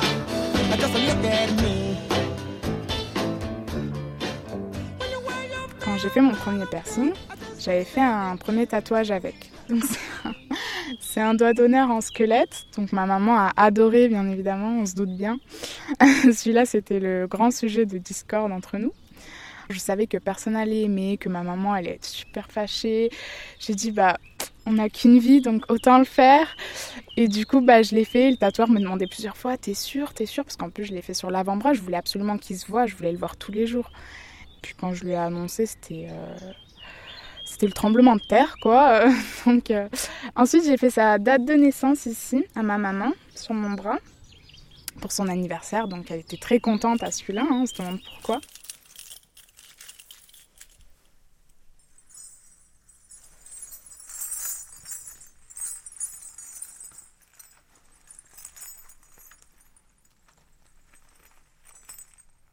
Quand je suis arrivée dans donc, mon nouveau lycée, après le bac, j'ai fait un B T S tourisme. Donc je suis arrivée dans un lycée hôtelier. Les lycées hôteliers, c'est des lycées dans lesquels on a des uniformes et on a vraiment des règles très strictes au niveau physique. Donc des, niveaux, des règles au niveau des cheveux, du maquillage, des piercings, des vêtements, absolument tout. Moi, je suis arrivée le premier jour avec les cheveux verts fluo, avec mes piercings et euh, ma grosse robe noire avec plein de tutus de partout et mes grosses chaussures à plateforme. La C P E m'a dévisagée et elle m'a dit euh, « Où est-ce que vous croyez ?» Et à ce moment-là, j'ai compris que je n'étais pas dans le genre d'endroit que je pensais être. Elle m'a dit qu'il fallait changer mes cheveux, qu'il fallait enlever tous mes piercings et qu'il fallait bah, acheter l'uniforme et euh, chaussures euh, à talons exigées. Donc euh, moi, je suis repartie de là en pleurant parce que mes cheveux, j'y tenais beaucoup et que ma mère le savait que j'y tenais beaucoup parce que c'est ma maman qui me fait mes cheveux et que moi, mes cheveux, c'est toute ma vie. J'ai dû euh, colorer mes cheveux en noir d'abord. Euh, j'ai dû enlever tous mes piercings et le maquillage. Alors ça, c'était le plus difficile parce que euh, venir à l'école sans maquillage, c'est pas possible parce que j'ai toujours été maquillée à l'école. En fait, c'est un peu ma seule sortie. Je, je suis pas quelqu'un qui sort beaucoup. Du coup, à chaque fois que je sors pour aller à l'école, bah, je me maquille. Et là, il fallait enlever mes faux cils, il fallait pas de rouge à lèvres foncé parce que c'était provocateur. Il fallait euh, pas maquiller mon teint, sinon je me faisais arrêter au portail et je rentrais tout simplement pas dans le lycée. Donc j'ai eu euh, un blâme et un conseil de discipline. Et normalement, je devais être virée du lycée, mais heureusement que c'est tombé au jour euh, du confinement, du tout premier confinement. Donc du coup, bah, j'ai pas été virée. Mais euh, ouais, j'ai failli être virée de mon lycée pour, euh, pour des faux cils.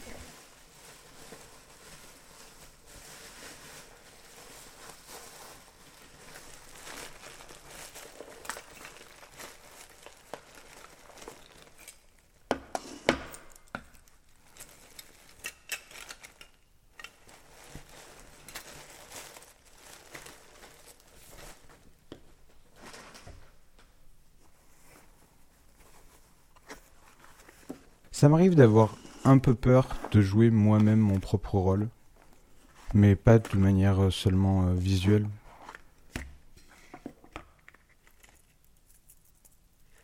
En vrai, j'avais un look au collège, j'étais avec un, un blouson en cuir et une banane à la Elvis Presley. Je me baladais avec un peigne dans la poche, c'est abusé. Mais, mais, euh, mais je pense que c'est au lycée où j'ai commencé à... À, me, à m'habiller pour moi. Ça te donne du caractère aussi. Là, par exemple, je suis en, en fac d'art à Lyon, les amphithéâtres. C'est que des gens super stylés. tous les, tous les, les, les gens en art sont super stylés. Je me sens même un peu moins stylé. Alors que, normalement, je suis vu comme euh, quelqu'un qui a du style.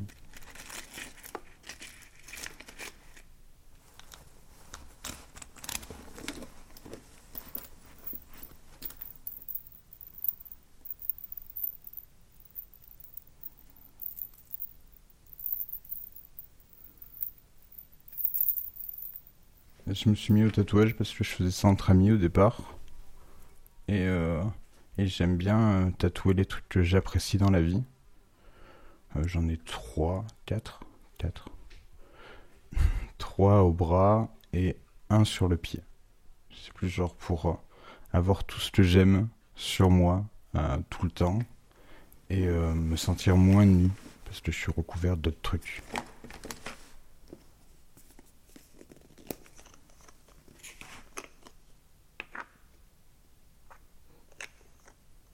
Genre, je me maquille et je me mets du vernis, pas parce que euh, ça me plaît, mais aussi pour montrer que le maquillage et le vernis, c'est pas destiné qu'aux femmes, et que ça peut être non-genré et qu'on s'en fout.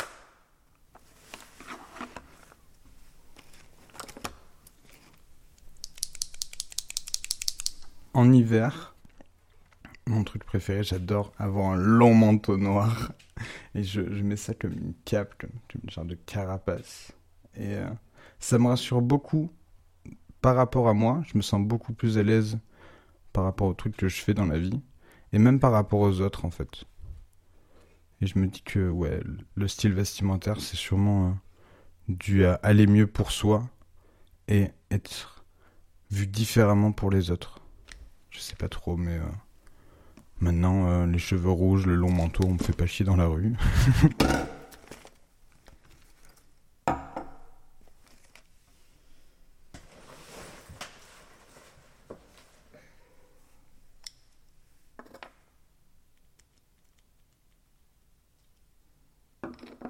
Je pense pas que vous connaissiez du coup, mais ce serait plus euh, la coupe de Meliodas, qui est un personnage que j'apprécie énormément dans un anime qui s'appelle Nanatsu no Taizai, donc euh, les sept péchés capitaux. Bon, j'avoue, c'est parce qu'il est éno- énormément stylé et voilà, je sais pas, j'ai eu... Puis c'est... il a une coupe extravagante et j'aime bien.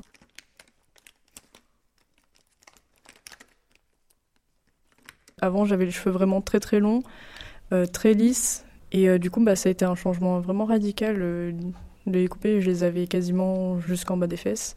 Et là, je les ai coupés bah, vraiment tout court. J'ai eu envie de me couper les cheveux parce que euh, à, l'é- à l'époque, c'était en fin quatrième. C'était en, ouais, en fin quatrième. Euh, j'ai, je suivais beaucoup euh, euh, trois filles qui euh, faisaient du cosplay. Donc, euh, c'est une discipline où... On, se, on, fait, on refait les costumes, les coiffures euh, et le maquillage de personnages fictifs. Et euh, j'étais en crush sur l'une d'entre elles, du coup, et euh, j'étais, j'étais admirative du coup, de sa coupe et de la façon euh, qu'elle avait euh, d'être, tout simplement. Et du coup, bah, j'ai voulu faire à peu près pareil.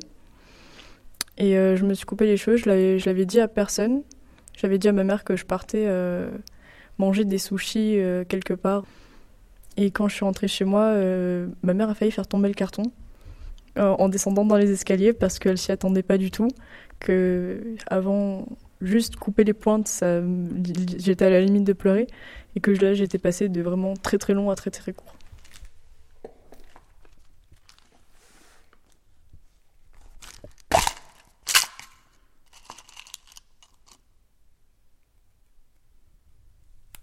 Suite à mon changement de coupe, j'ai eu un changement aussi vestimentaire. Du coup, euh, c'était un, ça a été un peu un glow-up de ma vie euh, au niveau vestimentaire. Quand, quand je porte mes vêtements, c'est bon déjà parce que je les trouve un peu stylés, forcément, sinon je ne les porterais pas, mais c'est vraiment plus par rapport euh, au confort et au fait que je ne suis pas très à l'aise avec mon corps. Tout ce qui est près du corps, euh, c'est une fois tous les mille ans euh, quand je me réveille le matin et que je me dis pourquoi pas. Moi, le style que j'aimerais vraiment avoir, il n'existe pas, en fait. C'est parce que c'est un mélange de, d'anciens vêtements euh, japonais, chinois, les, vraiment les anciennes tenues, avec un, les mélanger avec du streetwear de maintenant. Et donc, il n'y a aucune marque qui fait ça, malheureusement.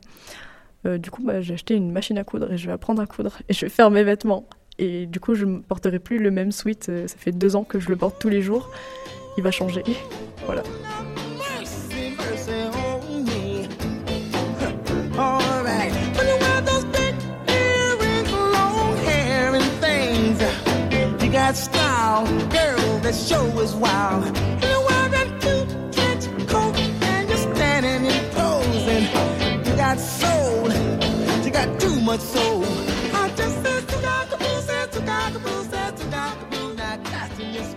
Moi, je me maquille parce que ça me permet de choisir qui je suis. Je peux changer de visage tous les jours, je peux changer de look tous les jours, je peux définir qui je suis, je peux avoir de l'art sur mon visage, je peux faire ce que je veux avec, je choisis mes couleurs préférées, je fais des motifs, euh, parfois je fais des maquillages euh, effets spéciaux aussi, donc euh, Halloween c'est tous les jours quoi, j'aime trop ça. Voilà.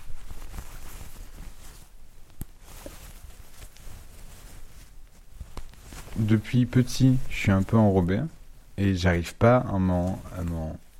à ou être fier dans ça ou à l'enlever, et du coup au lieu d'essayer de, de l'enlever de l'enlever j'essaie de faire un docu sur le long terme. Du coup j'ai commencé il y a il y a quatre mois, je sais pas juste la chance ça va s'arrêter, je sais pas ce que ça va donner, mais sur essayer d'accepter euh, ce que j'en ai marre de me battre contre moi-même, et ou par les tatous, ou par le style, ou par juste euh, la, la santé mentale et, euh, et j'aimerais bien rencontrer des gens qui ont qui, qui s'accepte dans un, dans un corps qui est beau de nature et qui est différent.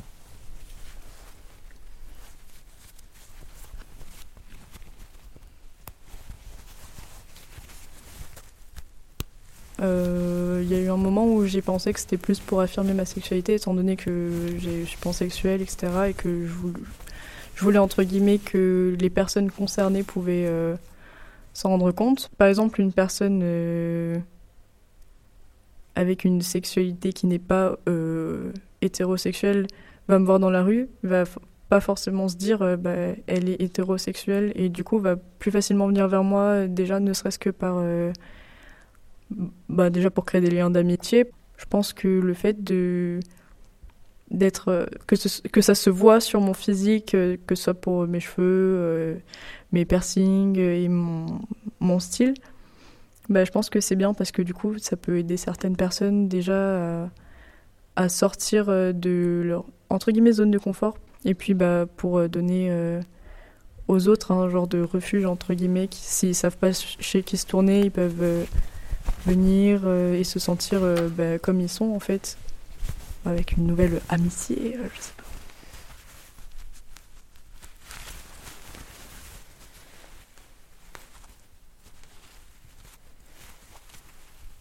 Merci à Daphné, Mathis et Anaël de s'être montrés dans leurs plus beaux atours. Et pour les sons, merci à Léa Favre, professeure de danse Odissi, enregistrée en train de revêtir la parure traditionnelle avant une danse.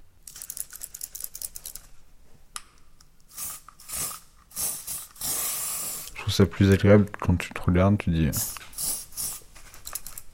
yo.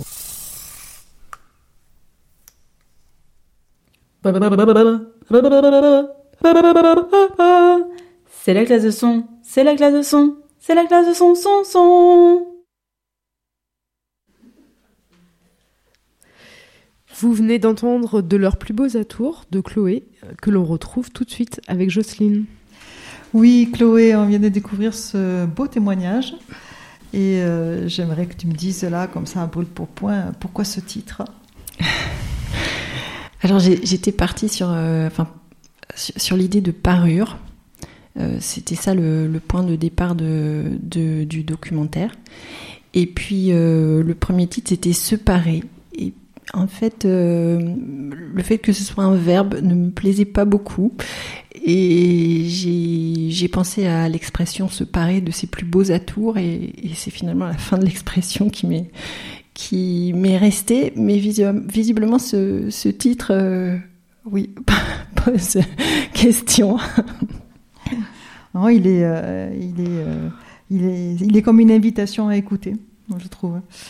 Euh, et j'aimerais venir sur, sur le, le, le choix des personnes que tu as interviewées, et puis ce, le choix des personnes en tant que personnes, voilà, mais aussi par rapport au fait que ce sont des jeunes adultes. Et euh, qu'est-ce qui a déterminé ce choix ?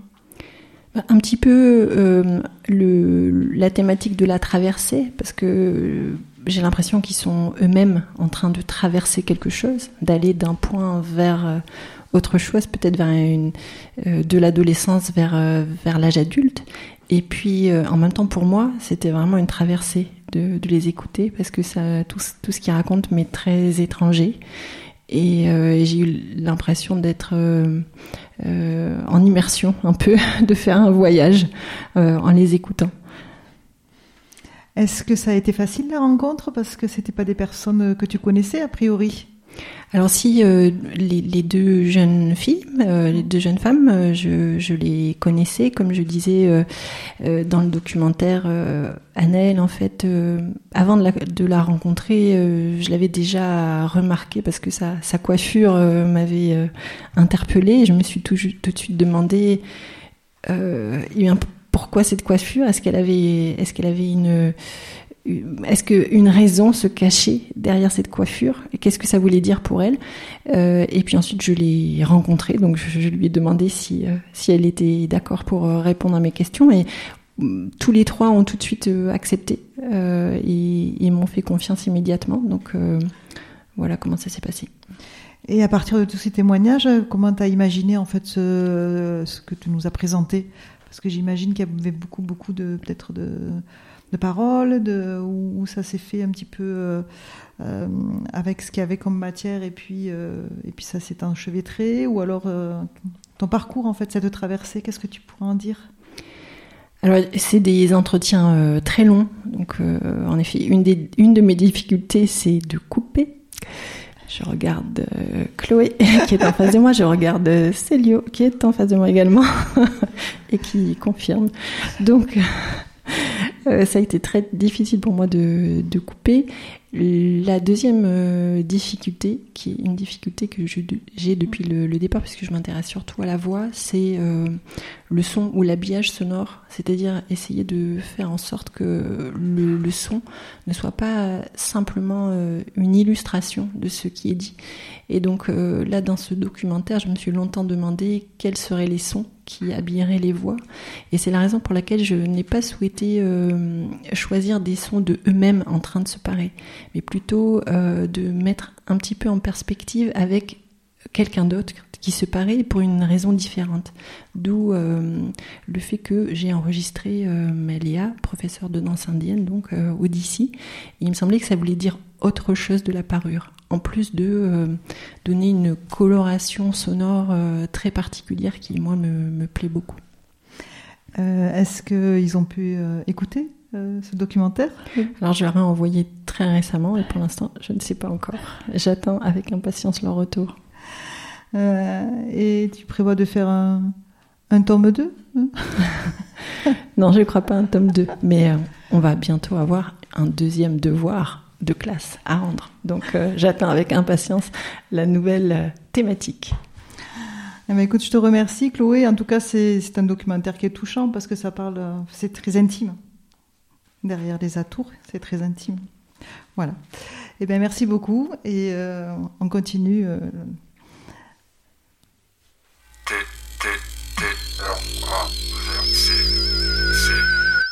Avec la classe son. Son. Son. Nous arrivons déjà au terme de ce voyage sonore. Deux heures d'émission intense. Vous avez... Ouais.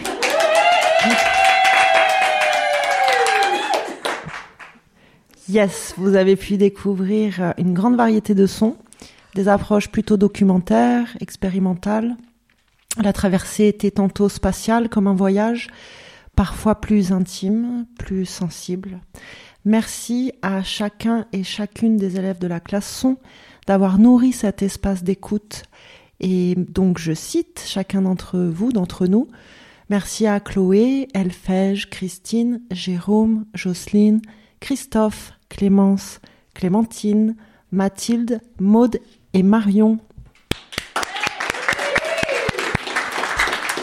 Notre joyeuse troisième promotion a été et continue d'être euh, savamment euh, pilotée et orchestrée par nos deux formidables professeurs Chloé Sanchez et Célio Payard. Merci à vous aussi. En fait, c'est plus coach en son, tu vois, c'est plus prof, c'est, ça se fait plus ça, c'est des, on est des coachs en son. Ouais, je parlais de pilotage et tout, t'as raison, coach sonore. Allez, allons en Amérique. Et aussi, puisqu'on est dans les remerciements, bah bien sûr, un grand merci à l'école buissonnière de Montjustin qui nous accueille tout au long de l'année, ainsi qu'aux radios, nos hôtes sur les ondes pour cet après-midi, Aïoli Radio et Ryanair. Voilà, voilà pour tous les remerciements. Ouais, alors, ça vous a plu, vous voulez encore, vous en voulez encore de l'école de la classe son, eh bien rien de plus facile, vous n'avez qu'à venir au prochain festival de numéro zéro. Donc ça y est, c'est officiel, ce grand événement euh, des, euh, des, de, de la province euh, approche. Donc ce sera du trois au huit mai avec un, un Q G à Fort-Calquier, mais bien sûr c'est le principe du festival, c'est qu'il euh, se déploie dans, dans, d'autres, dans d'autres endroits. À cette occasion, euh, donc, ce festival qui met en valeur le cinéma, euh, il y aura aussi des temps de création radiophonique. Et puis, dans cette lancée de petites annonces, puisque j'ai le micro, je le garde encore deux secondes, nous avons à Marseille, car certains d'entre nous, d'entre vous, euh, descendent parfois jusqu'à la ville. Vous avez le festival La première fois qui commence mardi prochain. Donc, c'est un festival qui met à l'honneur les premiers documentaires. Donc ce sera du premier au six mars. Et puis, à la fin du mois, vous aurez le festival Ephlem qui met en valeur les cinématographies du Maghreb et du Moyen-Orient du vingt-quatre mars au trois avril. Donc autant d'occasions de se retrouver pour voir, écouter, tout ça, tout ça, rêver ensemble. Merci Charlotte. Merci beaucoup.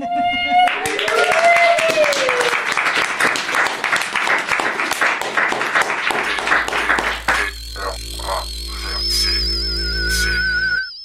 avec la classe son. son. son. Qu'est-ce que j'enregistrais ? Au lieu de dire tout le sonore du monde c'est ma musique, on pourrait dire euh, partons du silence. Qu'est-ce que j'enregistrais ? Du coup, d'où l'intérêt de le réécouter. Et si on n'est pas capable de faire exister le silence en tant que un type de relation à l'autre, eh bien la parole ne peut pas naître. Du coup, d'où l'intérêt de le réécouter. Le silence que l'on produit face à l'autre pour l'écouter, on produit sa parole. Et alors ça serait quoi le sonore ? C'est pas du silence.